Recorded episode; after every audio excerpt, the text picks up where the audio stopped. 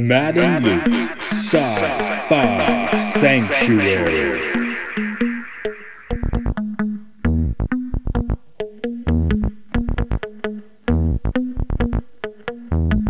The year is 3013. The galaxy is scintillating in the mellow light.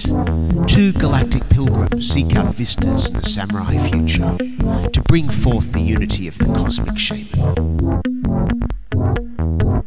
Opening the door of the pantheon of mystics, the evil sorcerer wizard powers the engine of science, seeking to forever alter the sacred balance, traveling on effervescent balls of summer fire. This week, Short Circuit 1 and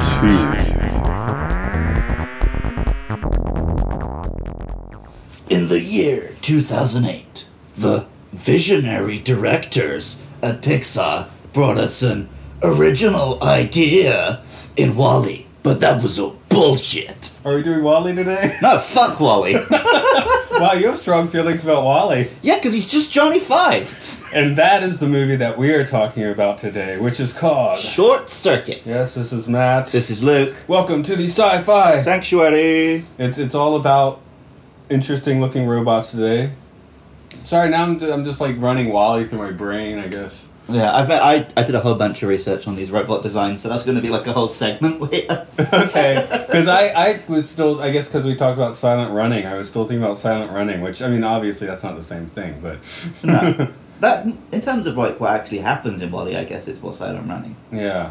So I'm just noticing you have the BTS Uno. That's my sister's birthday present. Ah, okay. She doesn't listen to this. eh, it's a couple weeks, right? She also definitely won't. Okay. Also, her birthday was like six months ago. It's just that I couldn't mail anything for a little while. Oh no. Oh yeah. They wouldn't handle international mail at our At all. post office. Yeah. Oh, okay, crazy. It might literally just been the one week I tried, but then I didn't try for like six months. yeah, my parents sent us something, so. Um, yeah, yeah, well, I finally got some mail from my parents. I was like, okay, I can probably send post again. Anyway, that's not quite here or there. Um, short circuit, yes, short circuit. I don't remember seeing the first one the first time. I think maybe we saw it in the movie theater. Definitely saw it on video several times. This would Okay. be another dubbed um, 80s film. I, I guess we've kind of gotten into a um, unintentional like 80s sci-fi comedy month. Oh, yeah, I guess so.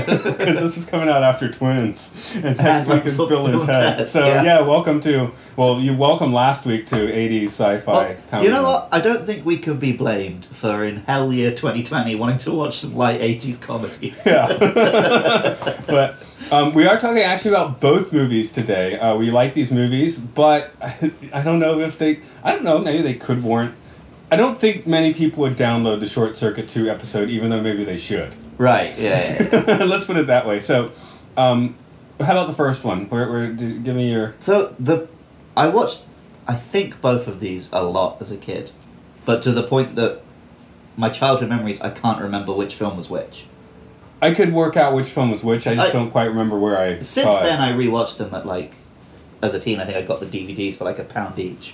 But as a kid, I used to watch both of them on a loop, but to the point that they were just one film in my head. Right. Well, I mean, I was asking like, what's your choice for you know one of the ones we're gonna do? You're like, it's my birthday, Short Circuit. Oh yeah.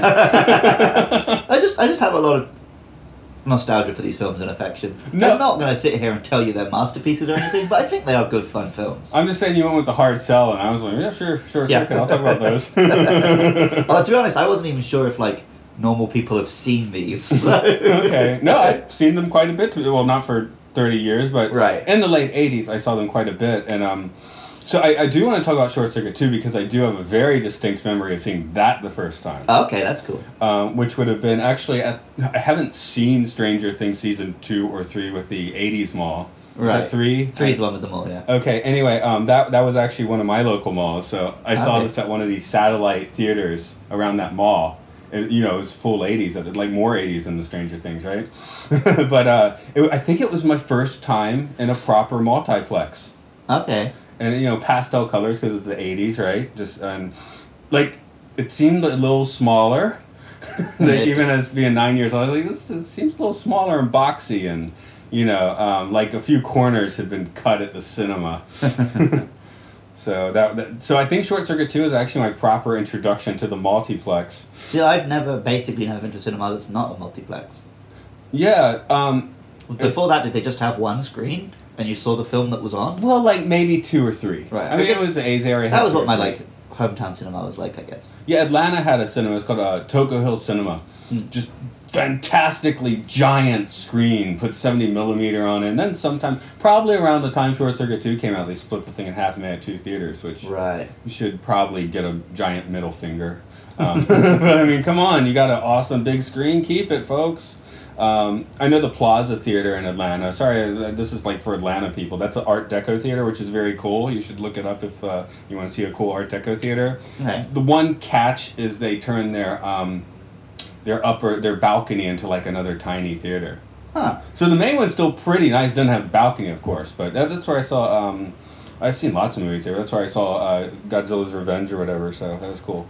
Nice. and a nice Art Deco theater. But yeah, I saw Short Circuit too. It's my first experience in a a a nicely kept, but you know, like corners cut multiplex. Okay. Which is, I guess, where we see most of our films these days. Although J- Japanese ones are usually reasonably nice. Yeah. Uh, and although sometimes they don't turn the air on, right? Hmm. So uh, I, I guess I shouldn't even ask you about Short Circuit 2, because you're just blending it all together. Well, I, I- yeah, I saw. I just saw. I was too young to see either of them in the theater. I, I wasn't born when either of them were in the theaters, Right. so I just watched them both on tape a lot as a kid. Mm-hmm. But then, yeah, I remember. I guess I was like fourteen. I got Short Circuit One on DVD. I was just, oh, that's a good film. None of what I remember was in that film. That's weird. Realized that there was a Short Circuit Two, and watched that a few years later. But as a kid, I feel like Short Circuit Two is the one I watched the most. I think for me that might be the case too. But once I had it on video. going back to them later, I was like, oh, Short Circuit One's a pretty, like, legit film, and Short Circuit Two's this weird '80s nonsense. Yeah, we're going to talk about that more, but there is a certain uh, certain term of endearment to go with '80s references for that one. Oh yeah, Um, so yeah, I'm going to plot out the films. I'm actually just going to splackle them all together in one big plot summary today, I guess. okay. Yeah. The splackle award. Today, Matt. Today.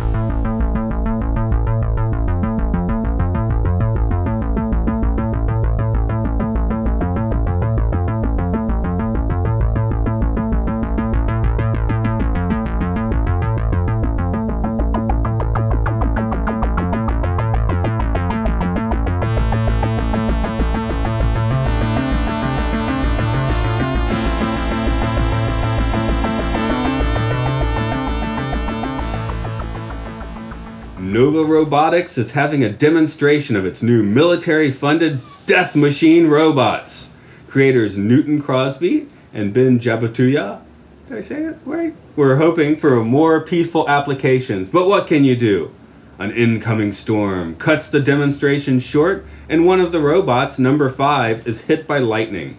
This somehow creates sentience in the robot, and he escapes the robotics facility.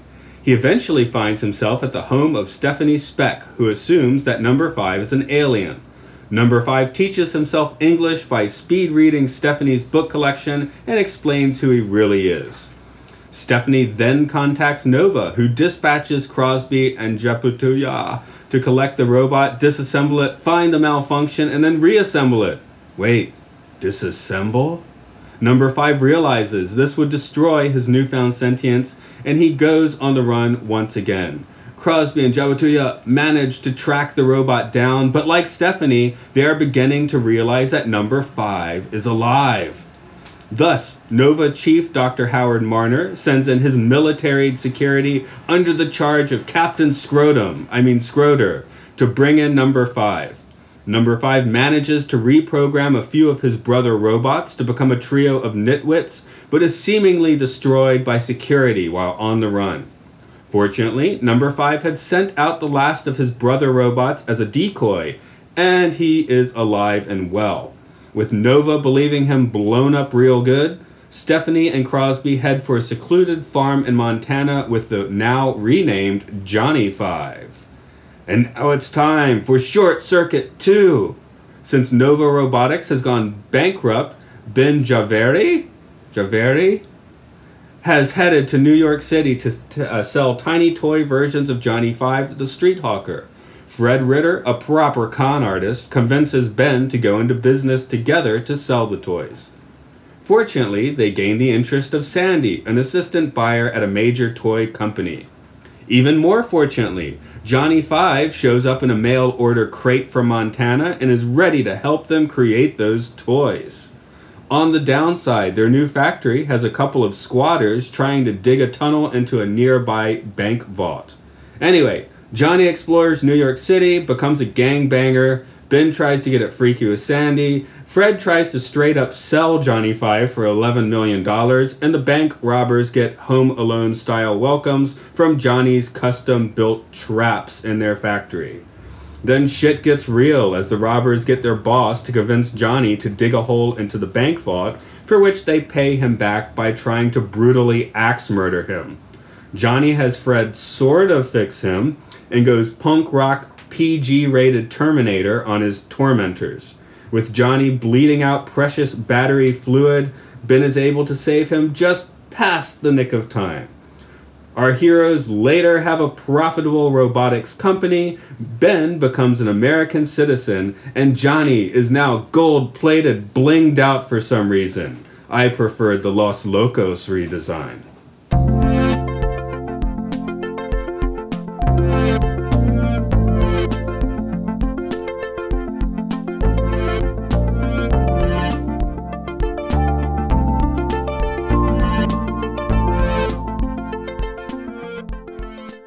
Should we start with the stars of the 80s or the elephant in the room? I, th- I was going to say, I think we should start with characters, but there's two characters we should leave to the end. okay. So, I'm not that familiar with the Police Academy movies. I am. But yeah, so these two are just playing their Police Academy roles, right? More or less.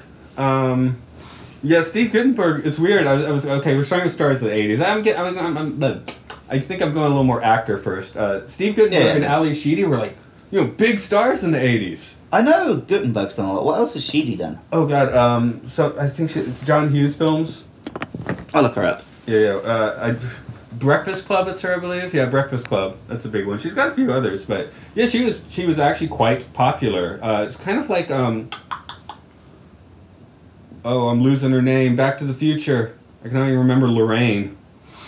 Who That's played- yeah, I don't know anything else she did either. So. Lea Thompson. Okay, yeah, yeah, Okay, yeah. I'm looking at her now, and it's like Ally The Sheedy was a- Breakfast Club, St. Elmo's Fire, War Games, Short Circuit. Yeah, she was big in the Very, 80s. very 80s. But for her and Steve Guttenberg, it's like the dial turned to 1990 and they like evaporated.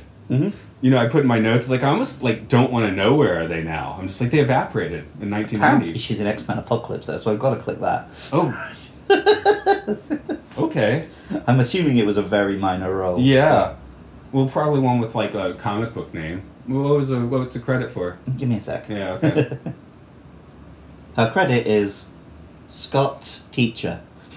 Scott's teacher. She okay. That's not a real role, is it? No, she's just the teacher in Cyclops' class, I guess, before Okay. he joins the X-Men. Well, that's where is she now? She's there. she's doing those sort of bit parts, yeah. Steve Guttenberg. I, I see. I can't pack, uh, picture him. I can't picture him past like maybe thirty-five years old. Yeah, I feel like he must have done stuff, but Maybe he's an agent now or something. I don't know. he looks a lot like Shatner now. okay, I can see that a little bit. I guess. He just got fat and a fake tan, I guess. Has he got any recent credits? See, again, lots of '80s credits. A Cocoon. Poli- uh, we said Police Academy. he, mean, he's he- all he over. did Love Lantula in 2015. Okay. I'm guessing it's one of those um, asylum movies. But yeah, he basically has no credits after the year 1990. Right. So yeah, they, they, they just they turned to dust or something. Um, they're fine. I mean, they have they do have a little bit. They have '80s No, screen. he also did why? Two Lava, uh, Two Lantula. Oh, oh, sorry, you got one there. Amazon Women on the Moon, fantastic. That's still 87 though. Yeah, I know it's still the '80s. I'm just like, if you don't, it's it's again, it's not a good movie at all. But I find it. I have some you know psychic touchstones in that movie. I guess It looks like he just plays dads in straight to DVD stuff now. Okay, there we go. so yeah, they're fine in the '80s. I, I don't really know what happens after the '80s, I guess, except the '90s and 2000s and all the way to this fantastic 2010. 2020, 2020. Yeah, Sorry, I skipped a decade there. everyone wants to. Okay, um, Fisher Stevens. It's a weird one oh yeah, that's the one I was going to leave to the end. of the segment. Doctor, he probably needs his own segment. He needs his own segment. Okay. Um, So I mean, we've got characters in Short Circuit too as well. Yeah, Michael McKean, of course, uh, is of note. Yeah, it's especially so you haven't really watched like Breaking Bad and Better Call Saul, Right. but so Saul Goodman, uh, Bob Odenkirk's character, is this character from Short Circuit. He's like a street hustler, and Michael McKean is the one who's like disapproving and judgmental and like the straight laced guy. So it was real funny seeing him play this character here. Yeah, it's real funny for me coming from the different angle of just having seen him in all the movies with uh, Christopher Guest and Harry Shearer, you know, Spinal Tap or um, Best in Show. Mm. Um, he is a good actor. He's just he's completely different every time you see him. Oh yeah, that's the sign of a very good actor, right? exactly.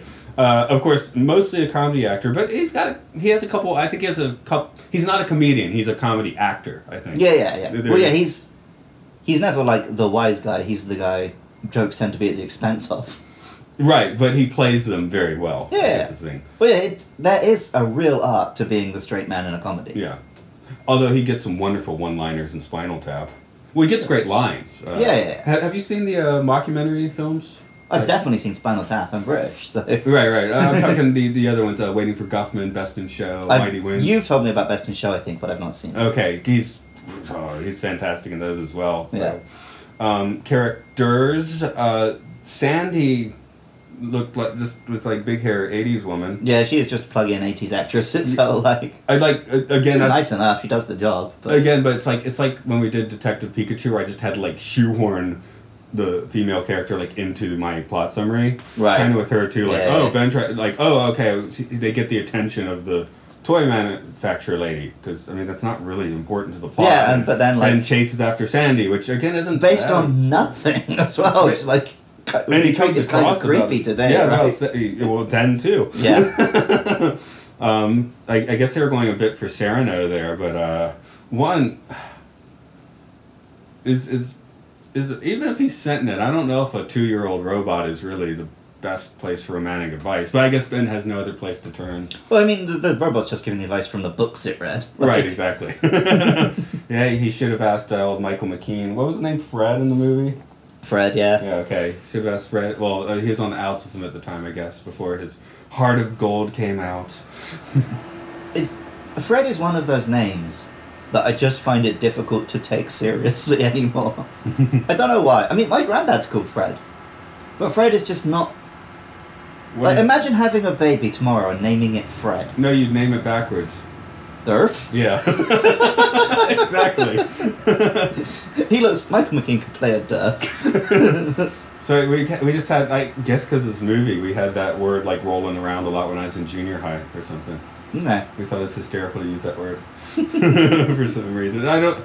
I, and I do remember in the, the fourth grade schoolyard the the um, Los Locos chant being bandied about some as well. That's pretty fun. Yeah.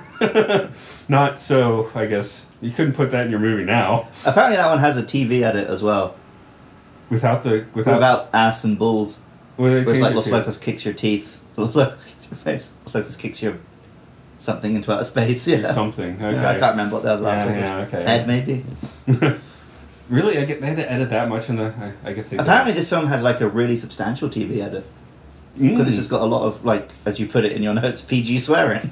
I wonder which one I was watching now. I, I guess I, I feel like I know the Los Locos chant with the proper PG obscenity, so. Yeah. Must have been that one. Uh, you said characters, and uh, now I feel like I'm reaching because Sandy was in the right place. Oh, um, what? Ha- Well, just- Harold? You've got all those. Howard, I think it was, but yeah, just look like these shoehorned in criminal types. Well, see, Short Circuit one. Of course, it only had a few major characters, but the minor roles all felt unique to that film. Mm. There's like the scientist guy who's turned businessman. There's the security guy trying to chase them. There's all the scientists and the guards. But in Short Circuit 2, all the peripheral cast are just the most generic 80s pop guys, right? Yeah, people in the city. It's like when we were watching Twins and I'd forgotten about all of this stolen engine criminal not because it's just like apparently in the 80s you just had to have that subplot for no reason. So here, for no reason. There's like, oh, here's a bank heist subplot, and here's a gang subplot, and here's this subplot, and that. I yeah, I kind of feel like, um, especially Short Circuit Two does kind of without having quite as good actors. Well, Michael McKean's quite good again, but um, walks sort of that weird twins tightrope where it's Mm. not good, but it's weirdly charming.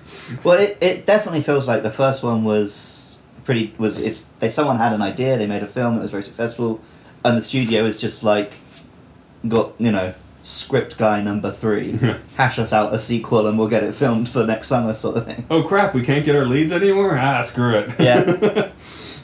yeah. Speaking of characters not in the second one, that's kind of just weird. Yeah, you got like that one recorded message from Ally, and that's it. Which I she literally phoned it in, I guess. Yeah.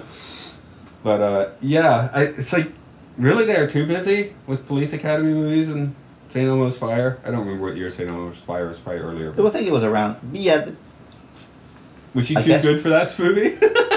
Well, this the second movie was like the end of the eighties. They were at the absolute height of their powers. Mm. Maybe they just didn't want to pay him that kind of money for a sequel. yeah, yeah. Because like I can imagine the studio bigwig thought process is well, people aren't really paying for Steve Guttenberg; they're paying for the robot, and we don't have to pay the robot. It. So it's like, well, we'll get cheaper actors then. I don't care. So I guess sorry, cheaper actors. We're just not going to get deeply into you today. I guess. Yeah.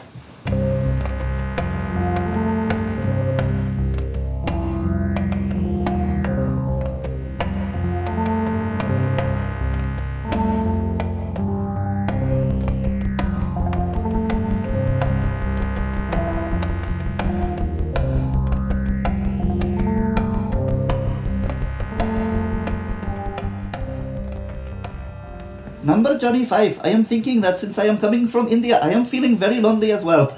New India is it? So, There's like like billions of Indian people live in, in the states. In the '80s, they lived in the states. yeah. Well, okay. So there is. I'm not going to say it justifies it. There is a story behind why Fisher Stevens is playing this role. He does, and I'm not going to disparage the actor. He does fine with Yeah. what he was told to do. But he was cast in this role playing himself, a white guy. They then recast the role with an Indian actor, rewrote it for that actor, lost that actor, brought Fisher Stevens back in, but kept the script where the character was Indian. How did how did that meeting go down? right? okay, we can we got we're, we're going to get you back, but we need to darken your skin and You got to put on this accent. But I've seen interviews with Fisher Stevens. He well, firstly, he is very much like, yeah, I would not do that today. It was wrong to do that. so fair play to him. He also he treated it very seriously as a role. Like he went and lived with an Indian family, and for the second one, he went to India for a while. No, in full on, you know, like I, until we got to doing this movie for the podcast, yeah, I hadn't, I hadn't thought about Short Circuit too deeply for quite a while. I didn't actually, and, and the last time I saw it, I was still legitimately a kid. but I didn't know the guy was an Indian. I only know it because I've then seen Fisher Stevens in other stuff. right. He's in the Mar- He's in loads of my favorite stuff. He's in both Short Circuits. He's in the Super Mario Brothers movie, and he's in Lost. Who's he in Lost? He was in it. He's only like six episodes, but he's like kind of like a bad guy goon. Oh, okay. But yeah, he. I remember seeing him being like, I know. Why do I know this guy? Why do I know this guy? And then when I realized it's from Short Circuit and Super Mario Brothers, I was like, oh hell yeah! Wait a minute.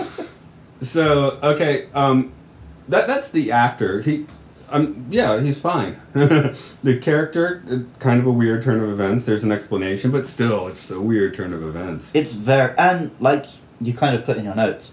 They bring back. They make a sequel. What's the bit they bring back? The brown face. And they change his name for no reason. Yeah, they give him a slightly different weird Indian surname. yeah, very very bizarre situation. Um, Aziz Ansari spoke out about it quite a lot. But Right. apparently, he did actually have like an interview with Fisher Stevens, and they sort of both. You know, he did come to the conclusion that Fisher Stevens himself didn't really do anything wrong. It was just the whole situation was fucked up, and no one asked questions back then. yeah, yeah. Also, you know, I don't, I don't know how decent a person Aziz Ansari is these days. yeah, he's had a he's had a little more um, manure thrown in his car recently, I guess. Yeah. but it's a weird one. And like I think because of course short circuits it was two films in the eighties, and most people haven't thought about it since. like, I think it started getting brought up around the time Apu was starting to get brought up. Yeah, yeah, exactly. Well, um, the thing about with Short Circuit too is it's kind of like it's like a bootleg live action Disney movie, which Yeah. is like a weird thing to do in the eighties. Yeah. well, the, f- the first one is very much like a live action Disney movie. Heartwarming little weird puppet story where, you know, he comes alive at the end. But the second one, they take that concept and then just plug it into the 80s sci fi comedy thing, which is why it's just such a bizarre film. It's like it's, uh, they, they weren't quite sure what audience they wanted to bring in. I think. I, that's definitely the impression I get with that film. Because most of the sense of humor is very, like, a child's sense of humor. Yeah. but then like the events are very like criminals and diamond theft and beatings and gangs and And with that sentence, especially, we I find we're gravitating towards Short Circuit two mostly, which is interesting. uh well it's also because most of the robot chat will be short circuit one Yeah, because yeah. short circuit one is much more about the concept of johnny five and about these robots and what Mm. have you Well, shall we just throw um, just a little bit on the characters, the in quotations, characters of uh, Stephanie and Crosby, since they are the stars of the first one. Anything we want to say there? uh, i really like them they're They're definitely likable. watchable. That's that's where I guess a little bit of that twins vibe comes through too. I kind of like Crosby gets the girl at the end or whatever, but he's kind of just a douche all the way through this film. He is, and it, what they say hasn't left the lab for like years. yeah, yeah, yeah. Uh, well, and like he does the whole shtick of like, oh, you know, they took my science and they turned it to evil and war, but he was quite happily going along with He's it. He's pretty complicit. He hasn't left the Yeah. laboratory in five years. Like- something. I'm gonna say it right now. Newton Crosby is a war criminal. like you know, he created unmanned drones to kill people. so you know, fuck Newton Crosby. So so Ben, choose your last name would also would also be complicit there. Yeah, yeah, definitely. So um, Well, yeah. Stephanie and number five are the only good people in Short Circuit One. That's the only pacifists in it.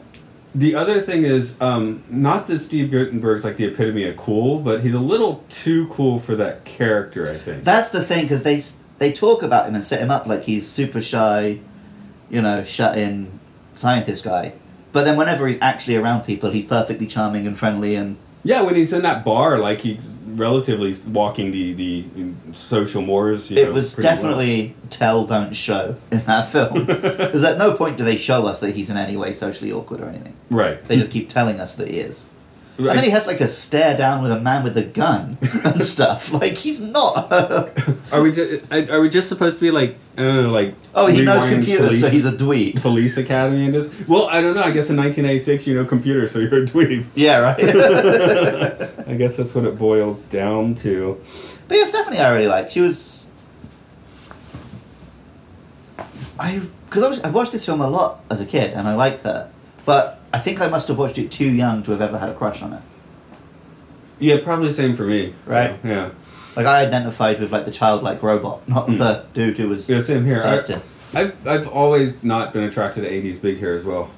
Even the '80s, it just I thought it looked weird. I was like, women used to have different hair. I go either way on the eighties big hair, but yeah, I remember in um, the first Terminator, there's the bit where they get themselves done up to go out for the night out.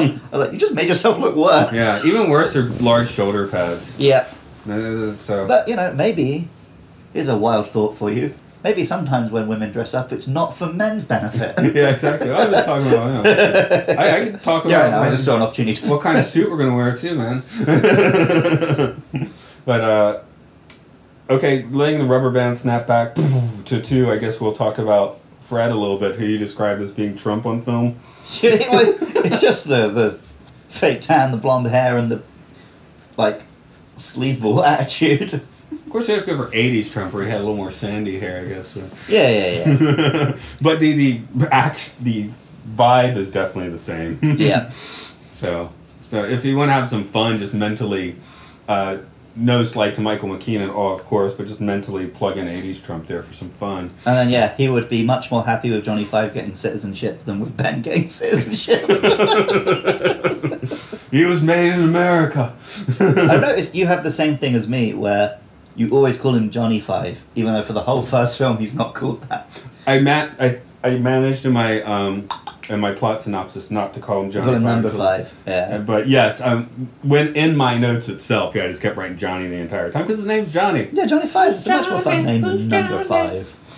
That song's not on the soundtrack, interestingly. Ah. No, the soundtrack came out like 20 years late Huh. on a boutique label. There's a load of like real good songs, which I've just realised I first heard in these films. Yeah, there are a couple. um, but yeah, apparently, uh, I guess DeBarge's asking price was too high. Right. Um, it is pretty bad 80s music. Uh, it didn't bother me as much as the Twins 80s music. well, yeah, these are at least songs. Yeah, these are a little more. Un- I mean, th- th- there's actual pop songs, a few which are quite nice. I'm talking Hmm. more like the incidental music. Right. Yeah. yeah. Like the Twins incidental music, like makes me want to like you know. Well, the first the first Short Circuit has that really cool bleep bleep bloopy sci-fi. Oh, opening. that's fine. I, That stuff's yeah, I put it right in my notes. I love bleepity bloop. So. But then the second one just has that 80s like walking around the city doing stuff. yeah, there's lots of Seinfeld slap bass. I mean, Yeah. before Seinfeld, but uh. Yeah. Slappity slap. Um, is, is that what we're gonna say about Fred? Slappity slap. Yeah. Oh, he gets a slappy slap and then he comes around. So yeah, yeah, yeah. So is his is his is his heart of gold convincing to you? absolutely not. No. Okay. he briefly saw that the profit was in helping the robot. yeah, they, they just push it. They just push his U-turn like so hard, and it's like a squealing, you know, Yeah. Fast and Furious drift style uh, U-turn, but it, it's utterly unbelievable. where he then sort of repairs Johnny, I guess. Um, so I assume we're not talking about Johnny as a character in this segment. You want to you want to do that all on its own. I just um. Well, we can talk about Johnny as a character because really I really want to talk more about the design and Okay, the let's do. Johnny as a character then. Yeah, um I could, I feel like when I used to watch this a lot as a kid, like my parents found him really annoying. His, I was thinking his voice is just on the line of annoying, but it maybe from nostalgia. doesn't Yeah, I feel like if you wa- if we were watching it for the first time now as adults, maybe we'd find him annoying. Just doing all the like lines he's heard off TV bits. Uh, that that was like every '80s puppet character, right? yes. oh, you were so. I see. You had a Mountain Dew. I it should have been Dr Pepper, right? Except I've actually I thought that myself. I've got a Dr Pepper down there as well. Okay. Dr Pepper was my drink of choice for like my whole childhood. Oh yeah, same here. I put my. I put Dr Pepper will screw up your system. Dr Pepper, KFC, and movies with monsters and robots. That was what I was into. And I said, still my fi- favorite childhood snack was Dr. Pepper with Cool Ranch Doritos and jalapeno cheese dip, which is not. Yeah, healthy. you gotta have a dip with Cool Ranch Doritos though. Yeah. They are not a good taste on their own. Why didn't we get a better Dorito? Because that's the best one for having a dip. Oh, there we go. It doesn't okay. really have a flavour on it. And then we got like the most horrible dip you could possibly get as well. It's reprocessed. I see. This is where Fat cheese. Matt came from. Dr. Peppers and Doritos. Well, that's good. No, I was I was like eight, nine, ten, and you know, like junior high year. Like um, I'm sure it contributed, but you know, at the Yeah. time I was pretty skinny. Oh, I was. I used to eat loads of shit as a kid and never put on weight. You say Then I got to my mid twenties and started putting on I know in. America they call it the freshman 15. You start uni and uh, you're supposed to. And I think by the end of uni I'd gotten a good 30 on. Nice. Oh yeah, Johnny. um, let's see. Pop. uh, they still do it. Shrek does the same thing, right? I mean, Well, yeah, the pops. But the thing is, I think what's changed in the eighties, they always had like the bit where he watches all the TV and picks up these pop culture references, right? mm, Whereas now they just dot them in more organically. right. Did the Sonic movie do a bit of that, where he's like he's spying on people and then he learns to copy the culture? Yeah, because he's because he's peeping Tom on uh, yeah, yeah, yeah. James Marsden and And he learns to like copy. But yeah, these days that stuff like there's of course the easy cheapest way to do comedy is just throwing a bunch of pop culture references. But I feel like they're not as here is the character who does pop culture references anymore. There is a lot more character to Johnny in the second one, of course. I mean, you know, he's basically newborn in the first one, anyway. There's more character, but less of a character arc. yes. Because the first one is, well, I'll talk about this more later. James Cameron definitely saw these movies because the first film's plot is Terminator 2. yeah. He learns to value human life and like becomes sort sentient. Although he, course of the first film. and, and then on a weird flip, he almost goes Terminator in the second one, justifiably, to be honest. I really like that um, the moment that turns him off is when he realizes that they spared the humans. that's just like such a cool moment. Like, oh, right, I get it. Spare the humans, but kill the robot, huh? Yeah, red eyes. I'm like, Yeah. oh, Skynet is born. he seemed cute till just now. Short Circuit 3, humans must die.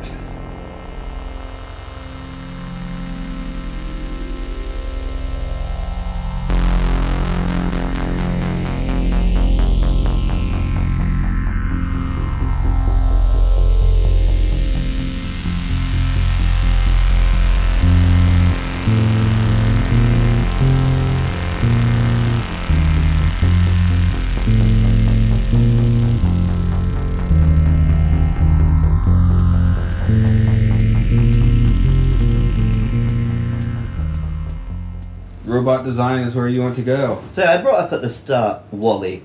Right. Ballsy. Um, well, Wall-E is just Johnny Five. Yeah. It's got the exact same triangular treads, the same like little binocular eyes, exact same body shape. He's just a squat CGI Johnny Five. I guess they're like, you're gonna make a bootleg Disney movie. We're taking it back. Yeah, kinda. but then Granted, it's Pixar, just for the the, the nitpickers out there. I started looking into it a bit more, right? Because like, so Short Circuit came out in 1985. Six. I think. Six. Well, yeah, whichever year it came out. One year before was when um, R.O.B. came out, the robotic operating buddy for the Nintendo.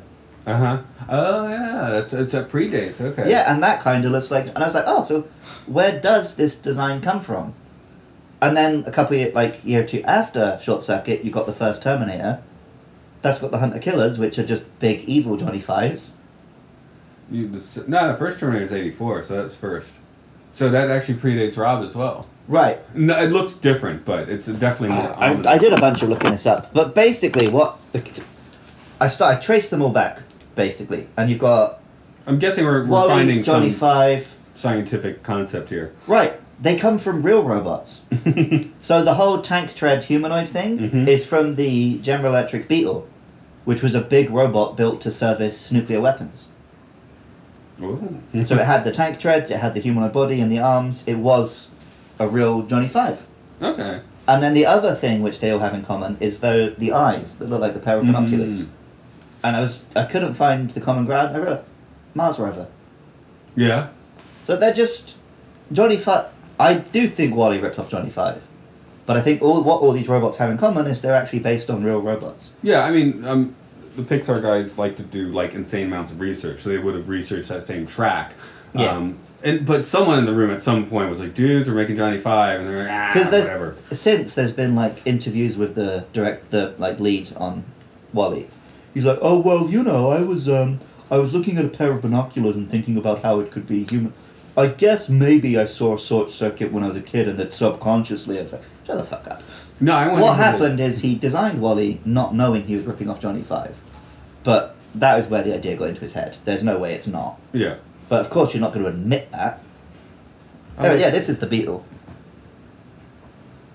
This is something I guess you'll have to look up on your own. But yeah, it's, it's a real thing. Just type in GE Beetle.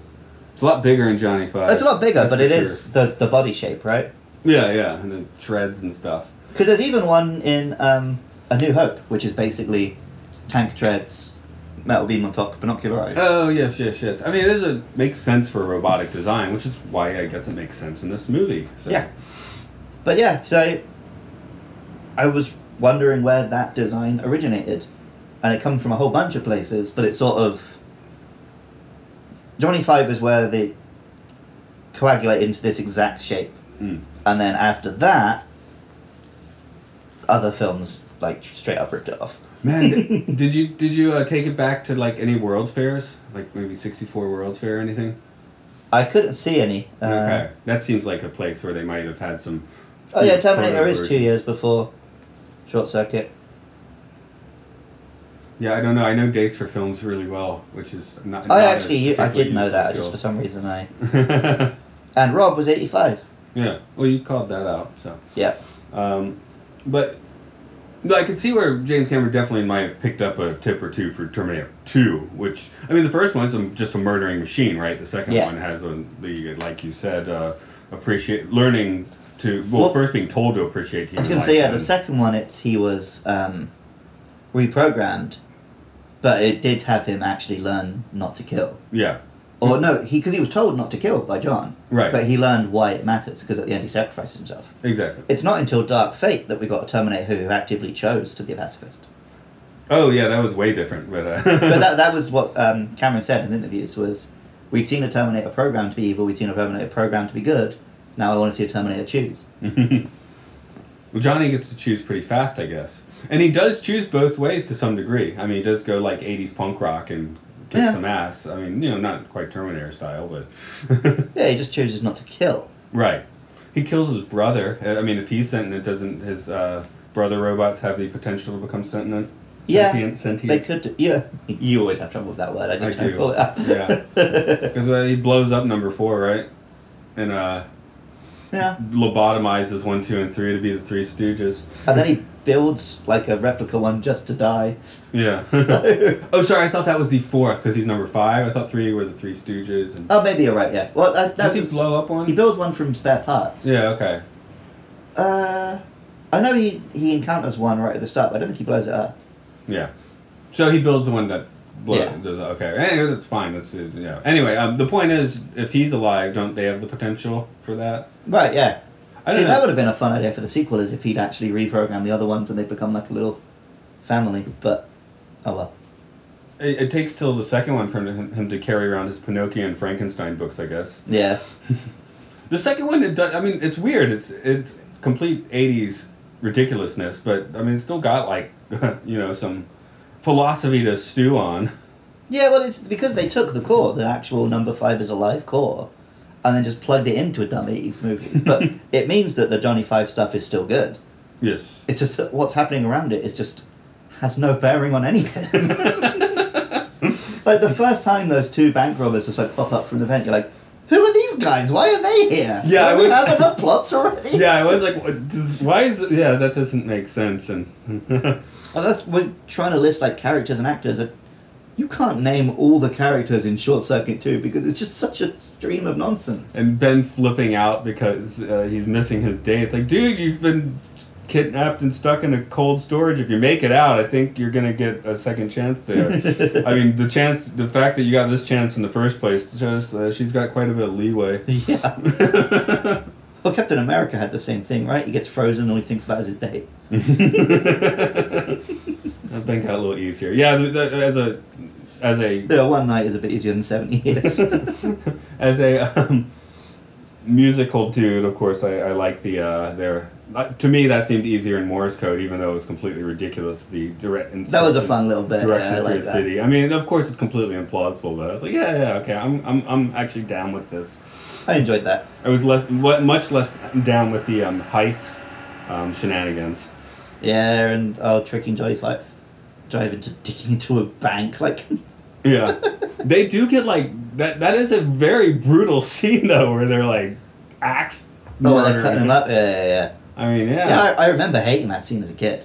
like that scene was really stuck in my mind, yeah. and then I was really glad when I ever got to see him. You know, terminate it up and go back for revenge. Of course, of course, but uh, at the same time, it's I like want to see the where he does just eviscerate them. really, really, like, like, you know, they, those three deserve it. yeah. but in, up until that moment, they've been generally wacky. Yeah. So it was quite a another U Well, turn. they did because they bash up the shop right at the start, and they do attempt to bash him up once before that. Yeah. So it's not like they're pretty bad villains. We know from from the start, but yeah.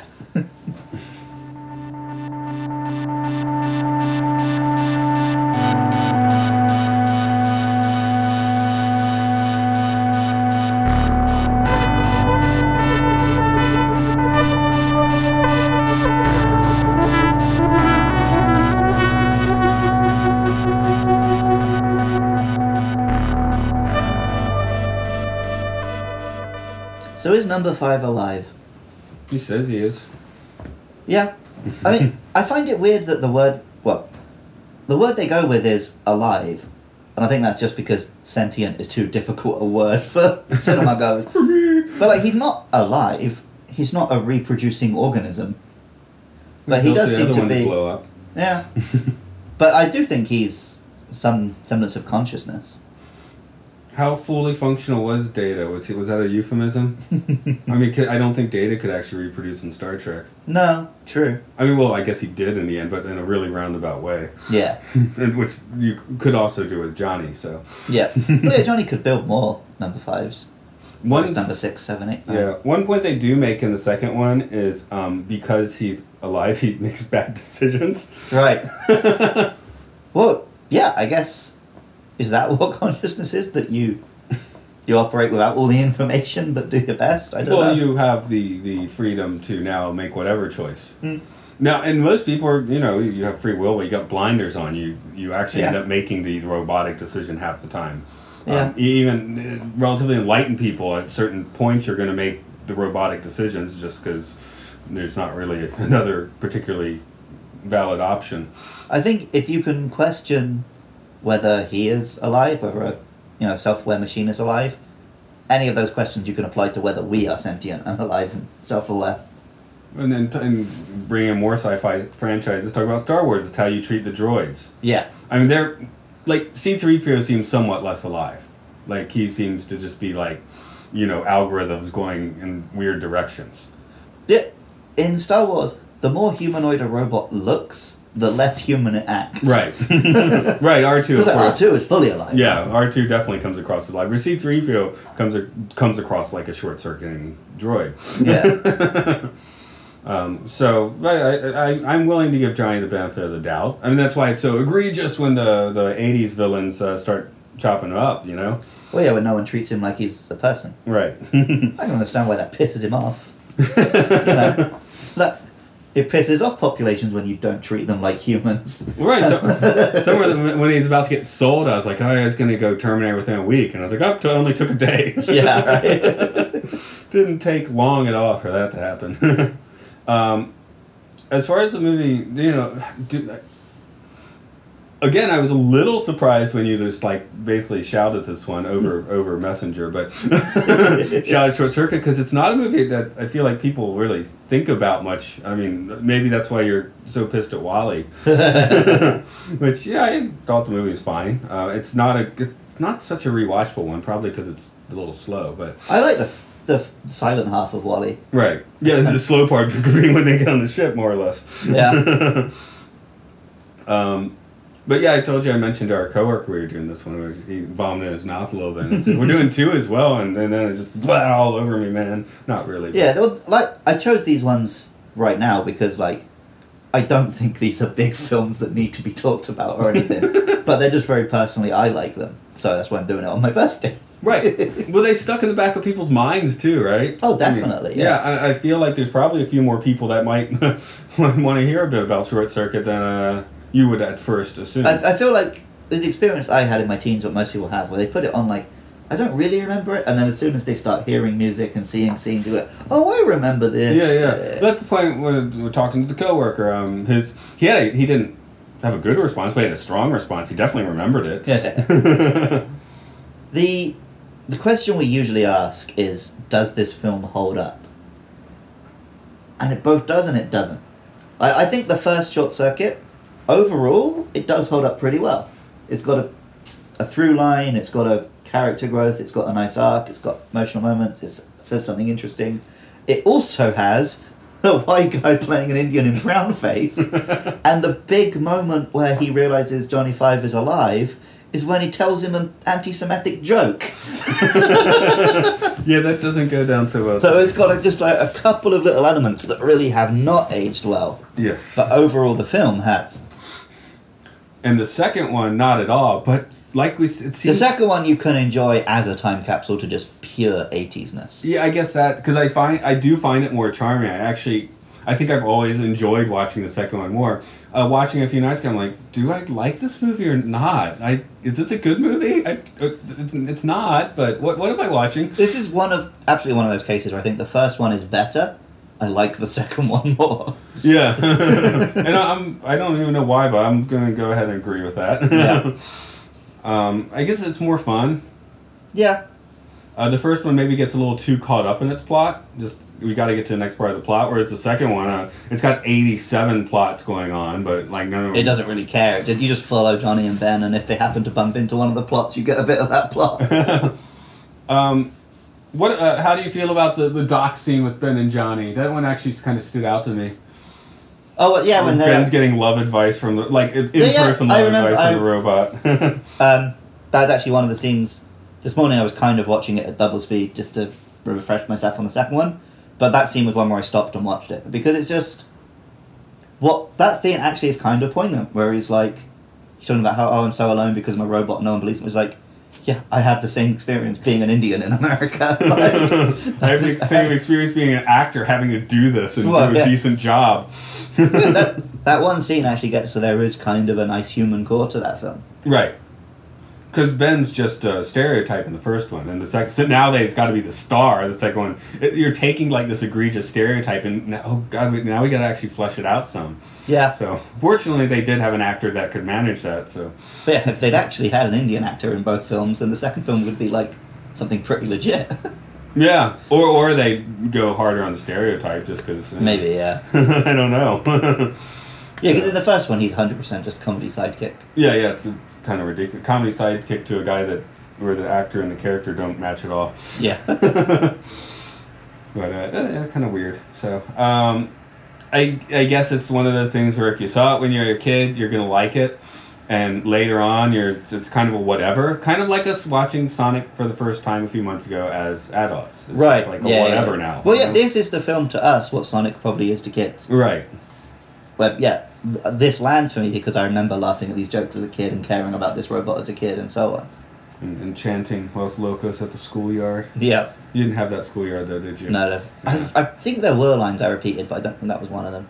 Uh, their kids know what you're talking about. No, No. absolutely not. No. Yeah, yeah, I don't remember anyone else watching this film, just me. oh, oh, that was the one thing I just had to say. Um, when Johnny saves himself by commandeering the remote control airplanes, Mm. I wanted Los Loco- Locos to make their return there. I, I was kind of surprised they didn't really make another appearance. I think they should have saved Johnny from being axe murdered because Yeah, I think it would well, have been good. when, if- when he went back for his revenge, they should have been like his squad. Yeah, he so rolls up with like all of Because he's, us. he's, he's, he's one of the he's one of the he's in the gang now. Yeah. Yeah. Like, but I thought that would have been like a kind of entertaining way to like bring in the oh there are some humans that will help the, him even if Right. you know, yeah, because really it's just Ben, Stephanie, and kind of Yeah. Fred until well, he Fred sells at the them. end. Yeah. tries to sell them later on. But Yeah, this film does not paint a good picture of the human race. no, it's, it's just a shade or two from Terminator. I mean, let's face it. The only reason Johnny doesn't get a little more hardcore in the second one is because he replaced his laser with a, a backpack. yeah, he still has that cutter though. He could have fucked a person up with that. Yeah, okay. you gotta, you gotta get up close and personal for that. So, but uh, yeah, it's I, it's a nostalgia trip. But you, I, I guess twenty twenty is a good time for a nostalgia trip. Yeah, I don't think anyone can blame you if you want to just go and pick this one up from the dollar store and forget about 2020 for a little bit. Um, so let's let's talk about the places that we hang out. Um, let's do the Pokemon thing. Oh yeah, if you want to listen to my other podcast, because you, again, you just want to feel nostalgic and escape 2020, I do a Pokemon podcast called Luke Loves Pokemon. You can find it on Twitter at Luke Loves PKMN. Uh, find it on your podcasting app of choice. It's not like this one; they're just little five to ten minute episodes about a different monster each week. It's a bit of fun. Monster. Monster out your window. Big old truck. Okay. Sorry, there's a truck now, folks. Is it better than the, the, the bugs in Batman Begins podcast? I don't know. I know they were very amusing. no, I'm talking about the ones the cicadas that were just. Do a few I think that gives a nice atmosphere. Okay, cool. Well, hopefully this truck gives you a nice atmosphere. Sorry, I interrupted you a bit there. That's fine. That's pretty much done. If you like the music you heard in this podcast, you can find Matt's music at rovingsagemedia.bandcamp.com. I assume he's going to use something bleepy bloopy. Yeah, and I should just mention here, uh, we, we haven't actually recorded for a month, um, but um, uh, we did Rocky Horror a few weeks ago, and I did, and well, I haven't at this moment, but I will. I'll do that Bill and Ted thing where I, you know I'm saying it now, but it's gonna it's gonna happen. That there's an EP of the tunes we did for that on the Roving Sage rovingsagemedia.bandcamp.com page. So if you want to hear the full versions of our Rocky Horror renditions, uh, including our guests, you can go check that out. I'll do that. And for more on this podcast, Am I on that a little bit? You're yeah, you're in the chorus for the Yeah, time warp cool. a little bit. I'm a professional singer now. there you go. um, our own podcast is at M L S F S Pod at. Yes, at MLFSF. Well, I can't do it today. Yeah, but I did it like like a, like brain trauma You honestly, you look like you were having like visions from the aliens and like commuting their message to me. Stared up into the heavens and started chanting. Well, I had to visualize like a sanctuary to get the S because I was like, why am I saying F? Oh, phi, sanctuary. So I, I was staring at some kind of mental construct there. at MLSFS Pod on Twitter if you want to follow us. Please give us a rating and review on iTunes or your podcasting app of choice, whatever. Just keep listening, that's cool too. There's Facebook too. Oh, it's Facebook. Just search for Matt and Luke Sci-Fi Sanctuary. Yeah, that that's where you'll. Basically, if you go on Facebook, you'll find Matt, and if you go on Twitter, you'll find me. But never the twain shall meet. Okay, and never the taint. yeah, I think I, I was gonna say that, but I think I already made that joke. yeah, I kind of, as I said it, I got flashbacks. So I was doing that before. Matt's the butt, I'm the dick, and you're the taint, listener. That was my thought. Okay, I haven't I haven't talked about my my my J-pop ideas on on air yet. you can share one. this one is, is a group of guys. Um, oh, maybe the Taint Squad. I don't know, wearing like spandex suits, and they just got a little hole cut out there. It's not it's not actually obscene because none of the actual bits are there. So while they're singing their songs and dancing, they just make high pitched squeals. And very flexible, lift up a leg, and I feel like if you had a Japanese idol group who showed their, t- it would just be called Taint, but it would be like T dot A dot I dot N dot T. And there would be some bullshit thing that it stands for, but everyone knows they're just called Taint because they show you their taint. but nobody in Japan would know that. the people that created the group wouldn't actually know that. That's the most horrible thing. we know. yeah. Oh my. Okay. Uh, what should the listeners do then? I, uh, you have a whole menu of things to go with here. Well, they should spread their legs as far apart as they can and exit the sanctuary through their taint. I, thought, I thought you were going to go Los Locos. Okay.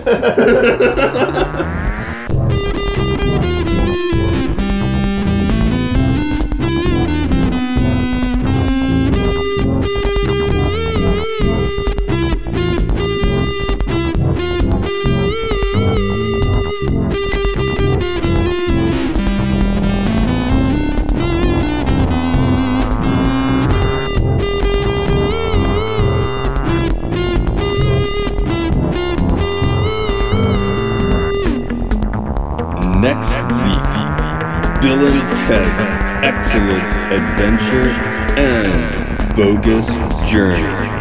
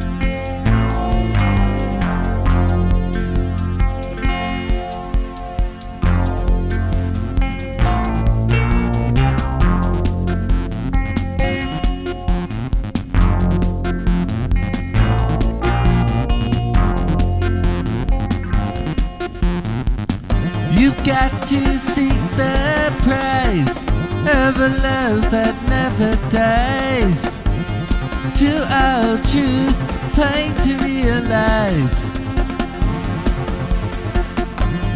Always seeking the prize for a love that never dies. Drink the nectar of lotus.